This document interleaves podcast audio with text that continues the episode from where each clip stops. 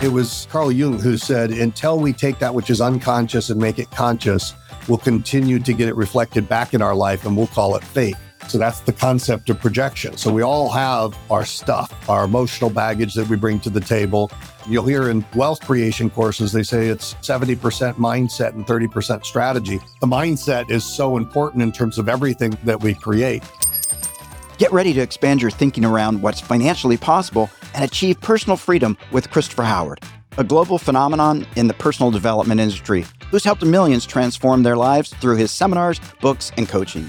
With 25 plus years of success, black belts in martial arts, NLP, and experience working with politicians, celebrities, and Fortune 500 companies, Christopher provides transformative wisdom on unlocking human potential as he shares the principles that enabled him to overcome early financial struggles and build an 8-figure coaching business.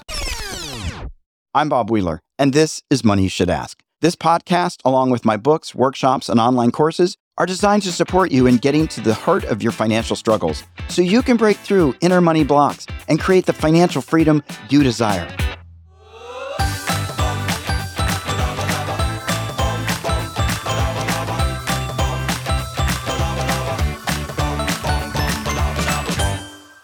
Ensure you never miss an episode. Click that follow button on your favorite podcast platform.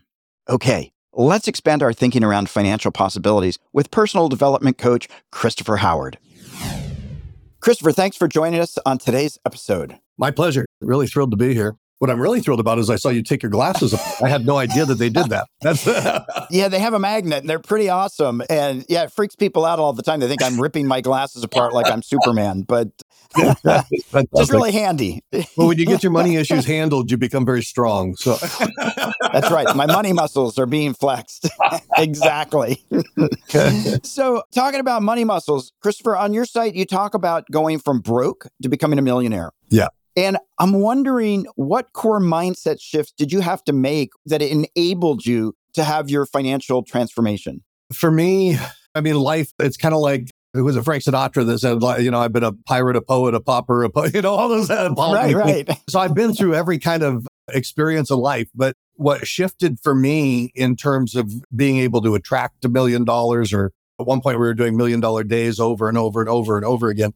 But what shifted for me was a couple of things. The idea of modeling, reverse engineering success, looking at what's the result that somebody produced and then breaking that down into manageable chunk sizes so we can make it transferable to ourselves, like the recipe, learning the recipe for that kind of success. So that 1000% made a difference in terms of my mindset. And it was really a combination of that, modeling people within my field, modeling people outside of my field. So I went and I was modeling the billionaire mindset. And then I also found a mentor who had previously built a $60 million clothing business, and having him, he got his MBA from Harvard when I was 4 years old. So his mentoring helped me to kind of close the gap on the shorter distance type things. Modeling is to become Richard Branson overnight. It's a pretty big leap, but he was able to mentor and guide me along the shorter distance thing. So there's a number of things that changed the mindset though, for sure. Now that's awesome. And I'm curious because mentors are so important. And how do we know when we found the right mentor? Because there is a lot of life coaching out there. There's a lot of great people. There's a right fit and sometimes not a right fit. If I'm going to spend all this money and go for that, how do I know I'm getting the right mentor? Do they just drop into my lap?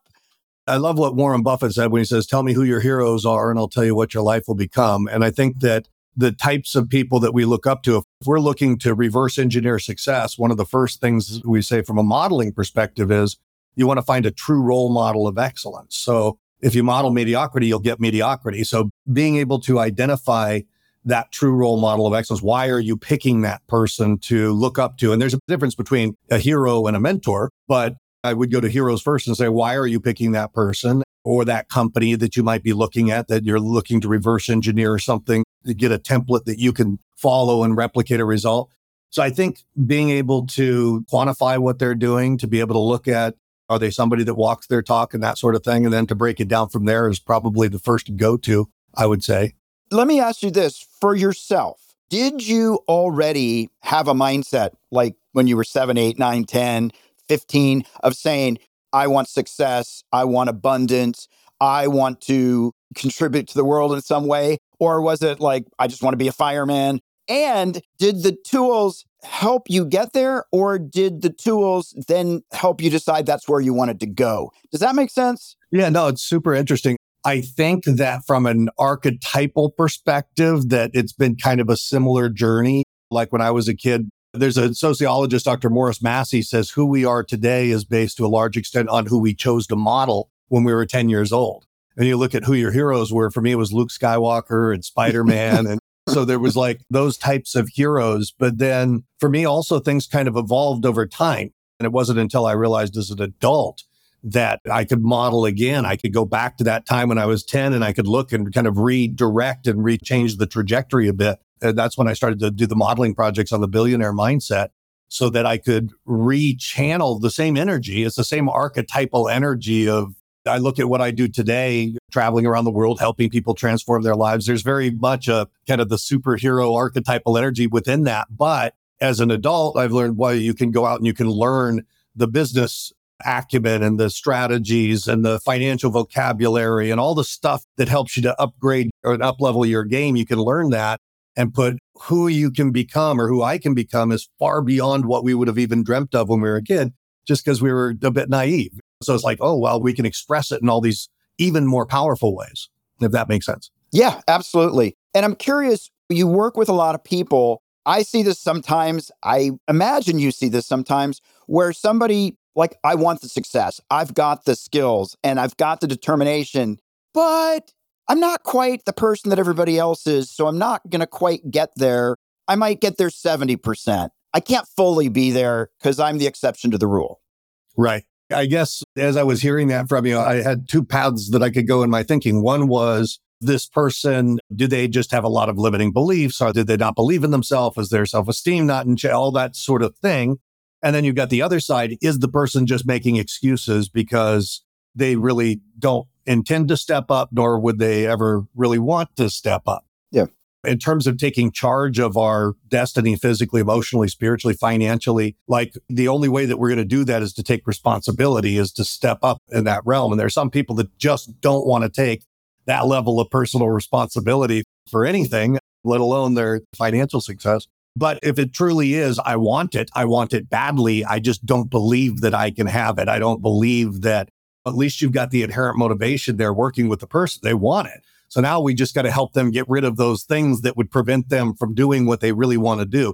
The other person, we're like trying to push the mule up the hill. So one of the things that I'm sure you're familiar with is the idea of cause and effect. And if we put ourselves at cause for the results that we're producing financially in our life, then we're responsible. We're the beginning, we're the end, we're the alpha, the omega. We're everything. We're like, it all lies on us in terms of whether or not we produce that result. If somebody is justifying why they are where they should be, or blaming others or shaming others for making it work for them in their lives, that that person is just making reasons and excuses that ultimately will keep them trapped at the effect of life. So for me, it's like, how do we get rid of people's reasons and excuses and move them over to the other side? And there is a difference between the two types of people, I think. Yeah, absolutely. I think as you're saying that and you're pushing the mule up the hill, there's this piece that I think sometimes, and maybe I won't say anybody else thought this. I think I thought this. I just wanted it all come really easily. Right. I didn't want to have to look at myself. I didn't want to have to do a self-evaluation. I didn't want it to be difficult. I didn't want to see the blind spots in myself. It's uncomfortable. And I wished somebody had said to me, hey, Bob, it's not going to be a fun journey, but it's going to be an amazing journey. And so I held back on certain things because people might not like me. People might sabotage my work. There's all these things that I had going on and limiting beliefs. So I chose to, well, I'm just going to sit back a little bit because it seems uncomfortable if I move forward. Can you talk to that? Yeah, no, I get that. So it's kind of a combination. It's the limitation of those limiting beliefs are preventing you from tapping into the motivation that would help you to move.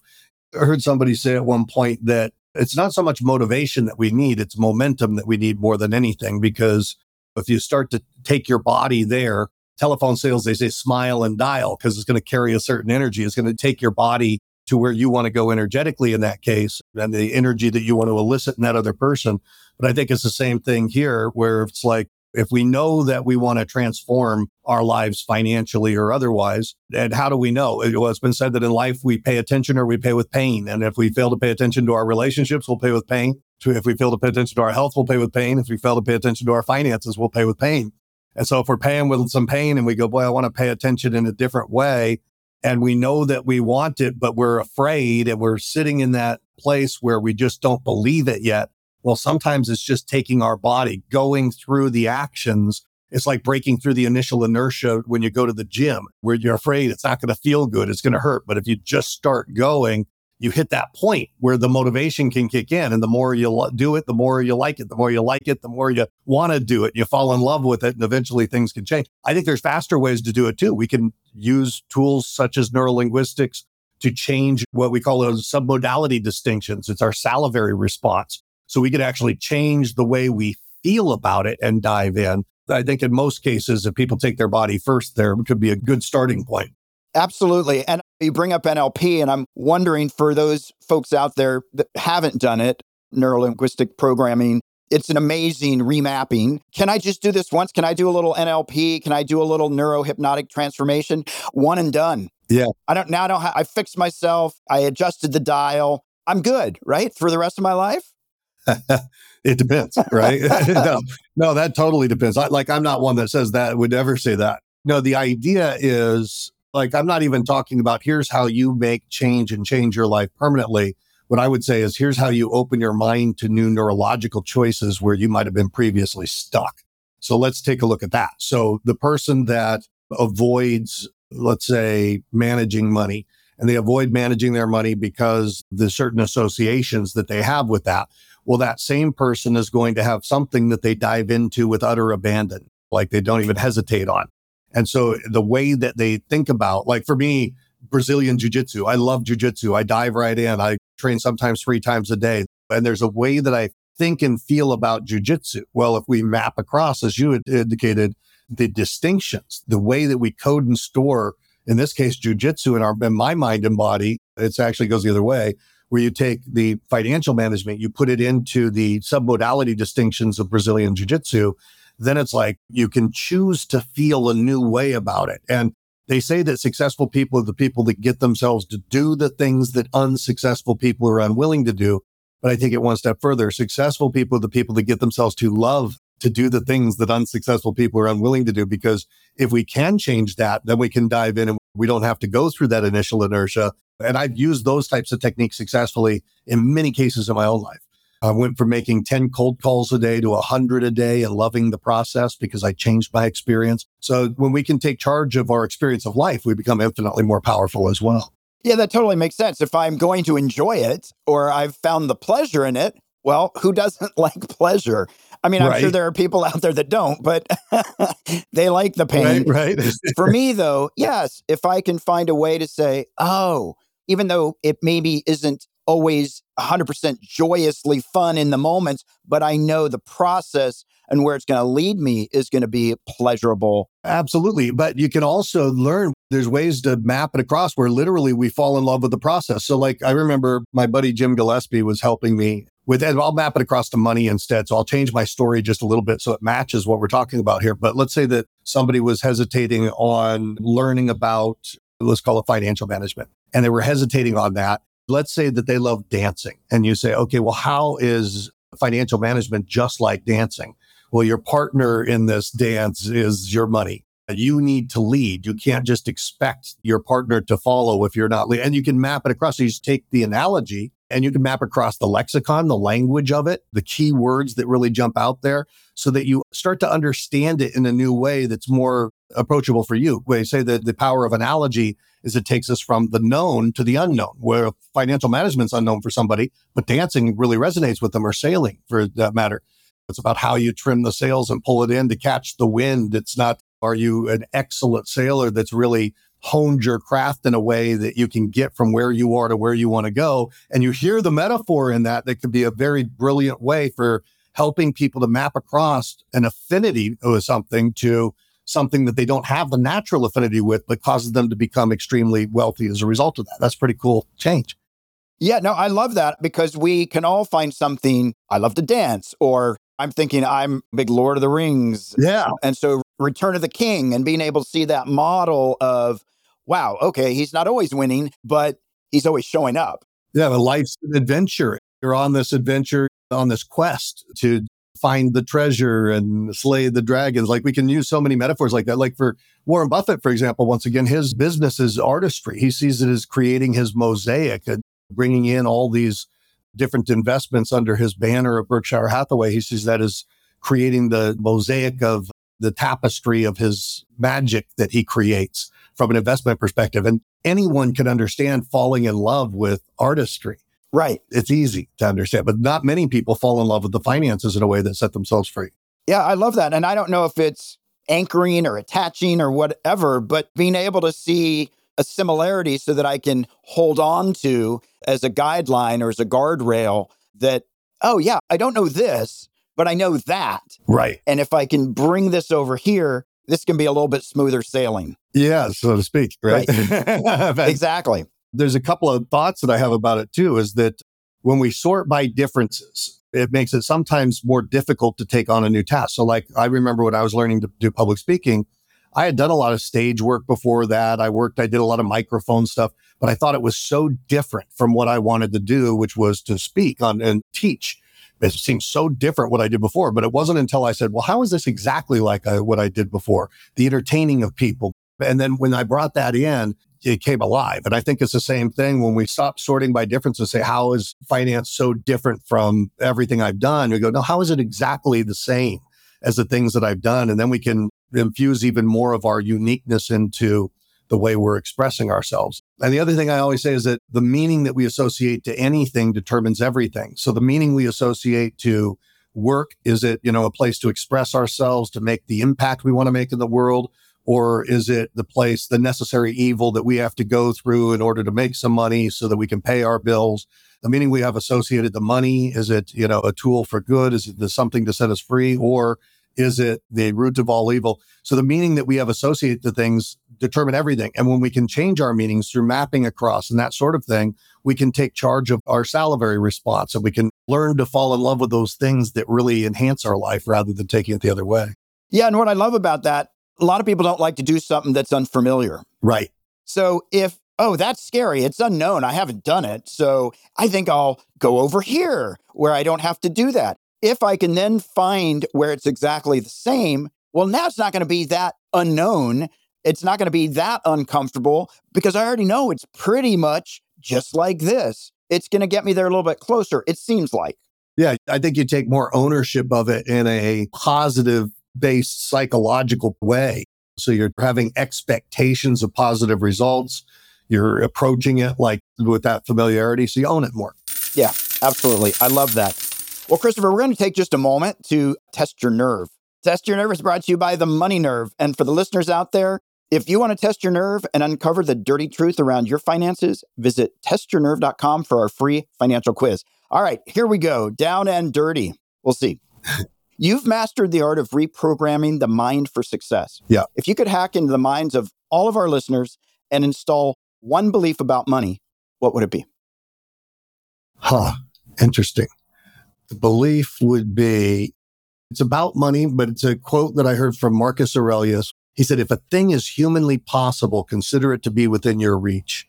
And so for me, that's the aspirational quote that really encapsulates the idea that you can have it all. I love that. What's one belief or ideology around wealth that society accepts as normal that you might disagree with? That obviously that you have to be born into it. I mean, that's one. You must hear that all the time. Yeah. But the reality is, if you look at the top 10 richest people on the planet, most of them were self-made. So yeah, just the idea that it's your upbringing or where you came from, and that just doesn't hold true. Yeah, I think that's true. What's one of the craziest things you've ever spent money on? Craziest things I ever spent money on. Oh, I bought this little expanding bow staff because I'm a martial artist. So it was like this little metal thing that you're supposed to click like that and it pops out. It just looks so cool. But I did this as an adult. This is the scary part. And then it folds down like that, but it was very dangerous. You take this little clip off and it's going to cut you up and stuff. I don't know how they possibly sell those, but that was pretty easy. But you bought one. I bought one anyway. Yeah. You bought one anyway. Yeah. What's one money rule that you follow that others might say is unconventional to others? Might be unconventional to others. Mm-hmm. It's a lesson that I got from Richard Branson and Sam Walton. They both had a belief that in times of cash crisis, it's time to expand rather than contract. And I think that helped me out at various times throughout my journey. Cool. All right. And last question. What's one unusual or quirky money ritual that you have? You've heard... No, I was going to say something really inappropriate. Yeah, that would be totally fine. It's all welcome. I was just going to make it up, but no, let's see. An unusual ritual that I have. Oh boy, I don't know that I have any unusual rituals. I don't have one. Okay. Have you ever talked to your money? I don't talk to my money, but I suppose I could. Yeah, I know. Do you talk to yours a lot? I do sometimes. I do. Okay. No, I like it. I like it. I like to have fun with it. Like I don't get... Yeah, it's not weird. It's not weird. I'm sure people saw me talking to my money or my wallet. They might think I was weird, but that's... I just do that in private. Now I can think of weirder things now that you said that, but I'll keep it all to myself. I'm like... Well, let me ask you this. So you talk about martial arts. That's something that you really enjoy. Yeah. And I'm curious, martial arts to me is a discipline. Yeah.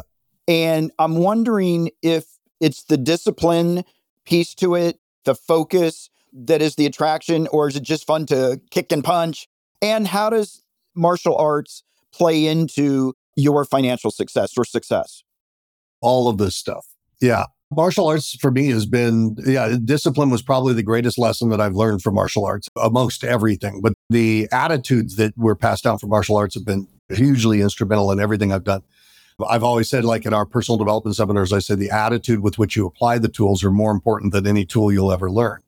And so that I got from martial arts. The discipline, the whole idea of discipline for me was just showing up, because one of the things that I've learned in martial arts is that you might go in one day and you might get your butt kicked, and you might go in another day, you might be on top of the world, but it doesn't last that you feel on top of the world every time, especially when you've got the reality of the litmus paper of having to tap out or lose in a match or something. And so I've always had that present.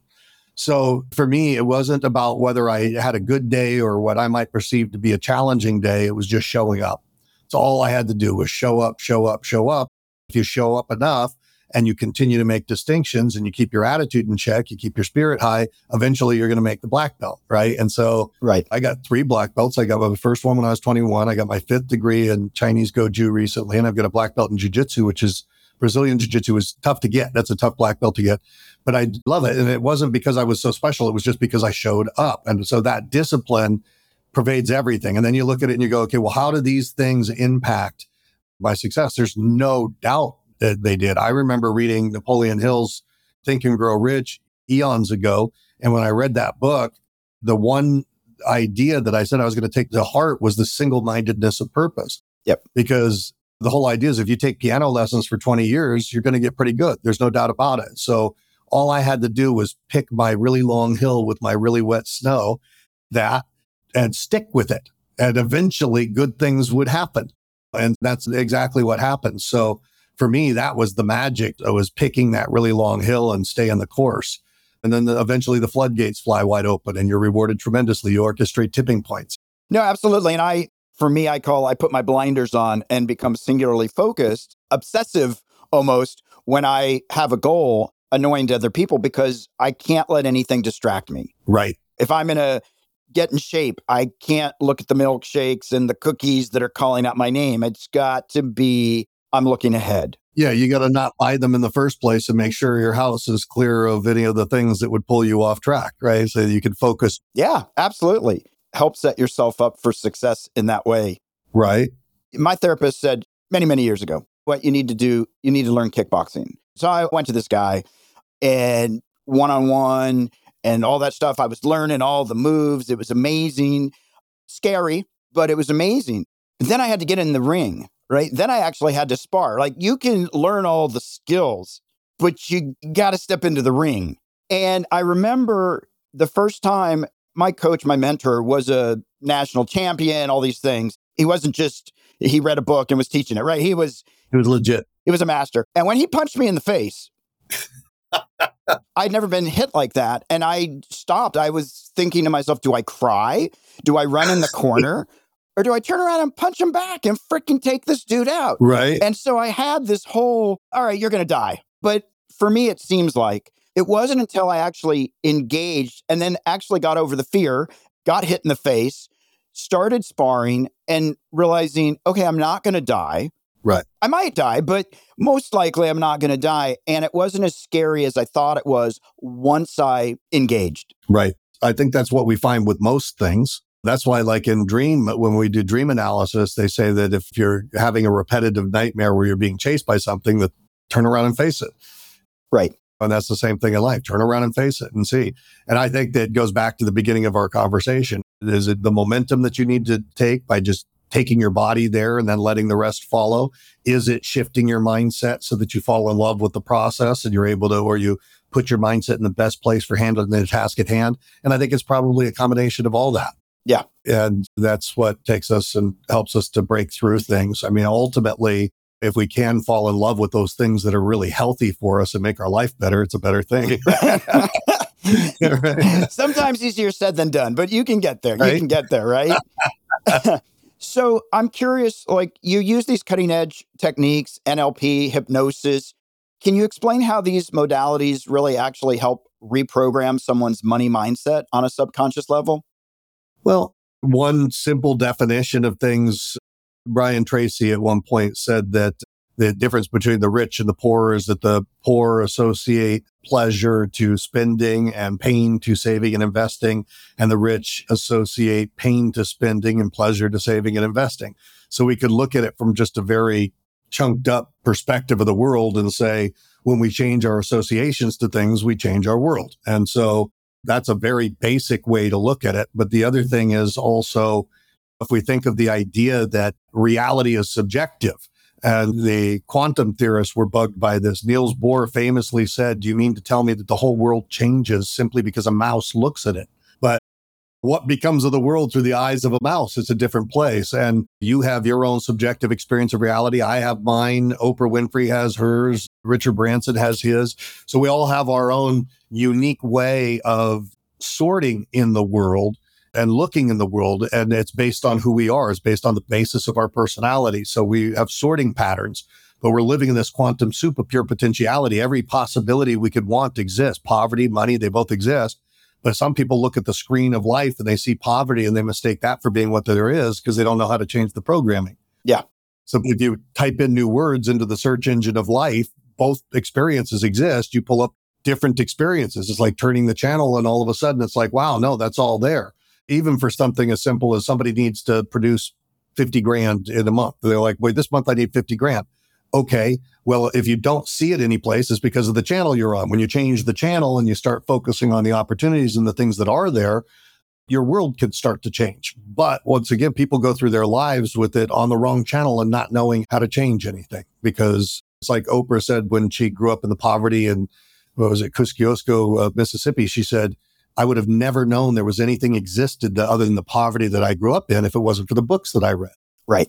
And reading those books transported her imagination to other places where she could begin to forge a new life for herself. But so many people don't do that. They stay stuck. Yeah. And I guess you would say maybe this is also just changing the channel, but I'm thinking about people that will say, okay, there's wealth and there's poverty. If I have all this wealth, somebody else isn't going to have it. Or how can I celebrate all my abundance when people are sleeping in the streets or there is unhappiness in the world, right? Maybe that's somewhere in the middle, but maybe again, it's a different channel of learning to say, it's okay. I can't solve the whole world.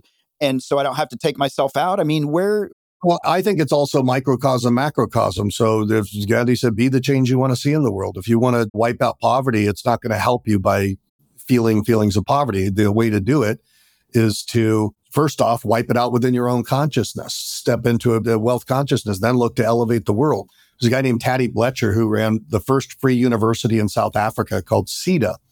And back in 2006, I'd spent some time on Richard Branson's island, and he suggested that I go out there and work with these guys. And so I brought 30 coaches out to South Africa. We worked with this group of 400 South African kids out there. And one of the things that Taddy said, he said, Chris, South Africa is not poor. He said, we're rich. We're rich in natural resources. We have diamond. We have gold. We have so much in terms of resources. He said, what's impoverished is people's minds. Right.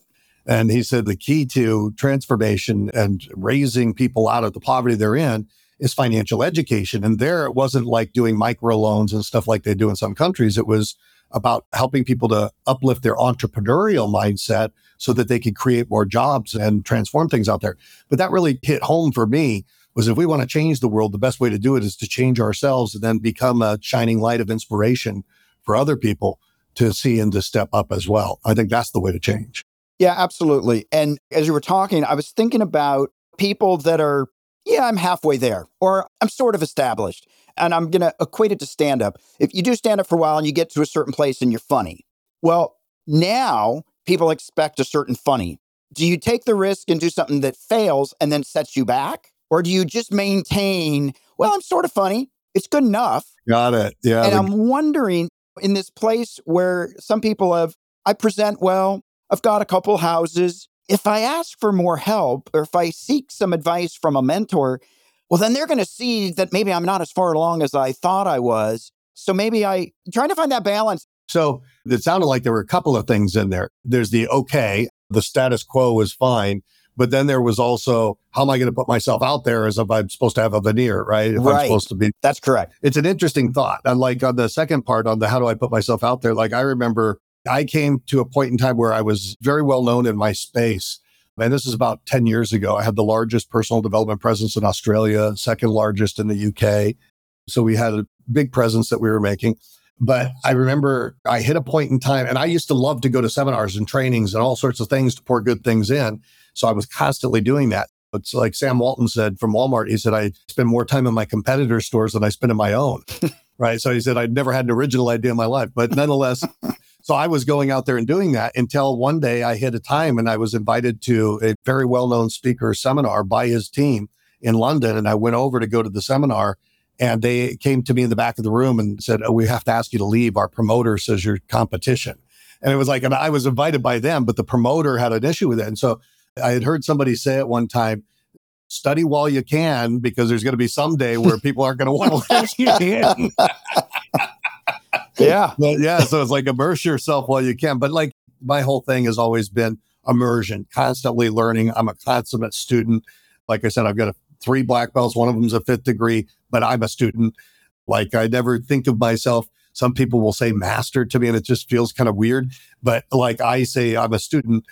And it's the same thing with everything that we're learning. The idea that we know nothing is probably much more accurate than we know something. So that's kind of my thought about that. And then on the other side of the kind of the good enough type thing, I don't know about good enough. Like, I think there could be a couple of things happening there. Like, I think that that person's limitations, their limiting beliefs may be so covered things up that they're just not really tapping into the passion that could be there. Because if we love what we do, if we're inspired by what we do, I think we're going to want to get up and start to change things. So it could be an issue of passion. It could be an issue of trajectory. What's the trajectory the person's on? It also could be an issue of they're just limiting beliefs are so caked on that they don't want to let themselves through it. So the approach to it, I think, is going to be a little bit different based upon who we find.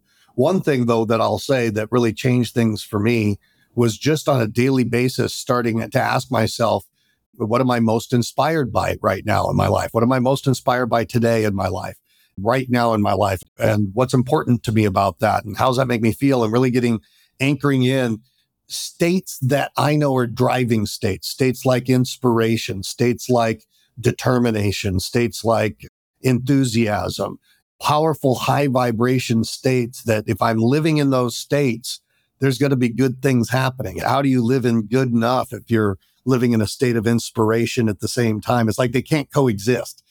So one way could be changing the states. Yeah. Probably the easy layperson's way is changing the states. And then we might look at other things too. Yeah, I love that. All right, I'm going to ask you this. Why do you think coaching can be so instrumental for someone who's looking to improve their financial situation? And what can they gain by working with, I won't say an expert, with a student like you? I think it's huge because I think it was Carl Jung who said, until we take that which is unconscious and make it conscious, we'll continue to get it reflected back in our life and we'll call it fate. right? So that's the concept of projection. So we all have our stuff, our emotional baggage that we bring to the table. I can't tell you how many people that have come into my seminars, like thousands over the years, that have gone and they were doing share trading courses and things like that. And they would come to me and they go like, well, what I was taught would be working if I just didn't invest emotionally. You hear the same thing every time, if I just didn't invest emotionally. And so they'll come in and they want to put things straight in terms of their own consciousness. And you'll hear in wealth creation courses, they say it's 70% mindset and 30% strategy, but then they typically will teach 70% strategy. So it's like the mindset is so important in terms of everything that we create. So I have a program that I teach. I'll be doing it in Bali, November 1st through 7th, called Billionaire Bootcamp. And what we do inside that training is we model the billionaire mindset. So we take all these billionaires, we reverse engineer their success, but look at what strategies did they employ? What are their values? What are their beliefs? How do they think? All of that sort of stuff so that we could install it in people to open up the superhighways of their neurology so they can go out and create things that they could never create before. Those types of results don't come from just popping out of the womb and living your life. That type of result doesn't come unless we're blessed with having it introduced to our lives. And I was blessed by having that introduced to my life, and it radically transformed everything for me. Not even just a little bit, like radically. I will say that everything was necessary. The mentor was a necessary component of that. If I just did the modeling, I don't believe that I would have created what I did. But it was all of those things. And eventually we did $100 million in sales of our seminars around the planet. But that would not have happened had I not radically shifted my thinking. So in terms of the methodologies that I use with people, it's not because I'm so great that we're able to create that. It's because we're modeling the best of the best. And the water is always purest when it's closest to source. And I always tell people, if you don't want to be a billionaire, you can always scale it back. We're not going to make you be a billionaire, you know? Yeah. Well, and I think the other thing that I want to just name here, not every billionaire looks the same, right? You're not going to create 8,000 people that each have a portfolio that's 25% real estate, right. 10% precious metals, a horse farm, right? Everybody's going to bring in their own unique flavor. Yeah. It's about that mindset that says everything is possible. Yeah, 100%. And there's other aspects of it too. I mean, the billionaires are obsessed with expansion. They're constantly expanding in many, if not most cases, right? But yeah, there's going to be those similarities between the mindsets that they have. But to your point, and I love that there's different casts. It's like, you've got a flashlight, which is the light of consciousness. And you remember those little things you could put over the flashlight with shapes and dinosaurs and stuff? And you just change the shape. That's the filter, and you change it on. If you project the world of Richard Branson or Oprah Winfrey or whatever it is. So changing our filters helps us to project into the world in an infinitely more powerful way, but it's also our choice. We can choose. Like the billionaire that I related most to was Richard Branson. But when I started studying Warren Buffett and got his common sense, wisdom, I fell in love. Like I was like, oh my God. And I never would have known that had I not gotten out of my own zone of thinking. But then if you take the investment wisdom of Buffett and you combine it with the flamboyance of a Branson, then you get something new. That's right. And essentially who we are today is based upon the different pieces that we took from different people and colors, and we create our life. So. No, absolutely. Absolutely. Well, Christopher, we're at the M&M moment, money and motivation, our sweet spot. I'm wondering if you can give the listeners a practical financial tip or a piece of wealth wisdom, something that's worked for you. I think that I'll actually say two things. I think the number one is being on your true north in life. And you hear that from everybody. And it's so important that probably I am not the only person who's ever said this on here. I know that I'm not. But following your passion is so critical, because if you don't love what you do, you'll never stick with it long enough to be truly financially successful. And it's through the passion that we have the desire to become the best in the world. And if you're the best in the world, there's always a market for you. It's that love of what it is that you're doing and the love of the process as you're growing it. And I think also just your ability to turn obstacles into opportunities, because we're all going to get the obstacles. We're all going to get the challenges that come up. But your ability to look at that and say, how do I turn this into the best thing that ever happened in my world? How do I turn this into the best thing that ever happened in my investors' world? How do I if we keep that mindset open, that will help us to develop the resilience and the stick-to-itiveness to eventually make it to what we're creating. Yeah, absolutely. Well, Christopher, I appreciate that. One of the things I really appreciate, and I was just talking with somebody about this the other day, my belief, we all need to come in as students. Yeah. If we come in as experts, our ego takes over. I know this, I know that. And we don't open the mind. And staying as a student, as somebody that's constantly learning, our mind continues to stay open to possibility. So I appreciate you naming that. I was just having this conversation with somebody about how it just feels like our leaders don't have to be experts. Our leaders, I'd like them to have some experience, but not that they're coming from, I know everything. Yeah. And that just feels real important. The other thing that you talked about, and again, these are things that I hold very near and dear. If we don't bring our unconscious to consciousness, it's going to stay there and it's going to keep driving us, sort of like those little things at Disneyland when you're riding a ride and you're like, why am I going this way? Because underneath, this thing is taking you down a path you maybe don't want to go, but that's where you are, right? And if we can bring it up and say, oh, change the track. I want to go over here. If we don't bring it to consciousness, we can't name it, we can't claim it, we can't own it. And so I appreciate you touching on that. And really just this piece around mindset. Like you said, 70% mindset, 30% strategy. I think some of us focus on just let me learn these techniques. Right. And then I know, and then it comes from, then I know. And that's again back to ego when we're like, just give me the recipe versus, let me get in the kitchen and start exploring with the ingredients. So what I didn't hear was a lot of, you can never have it.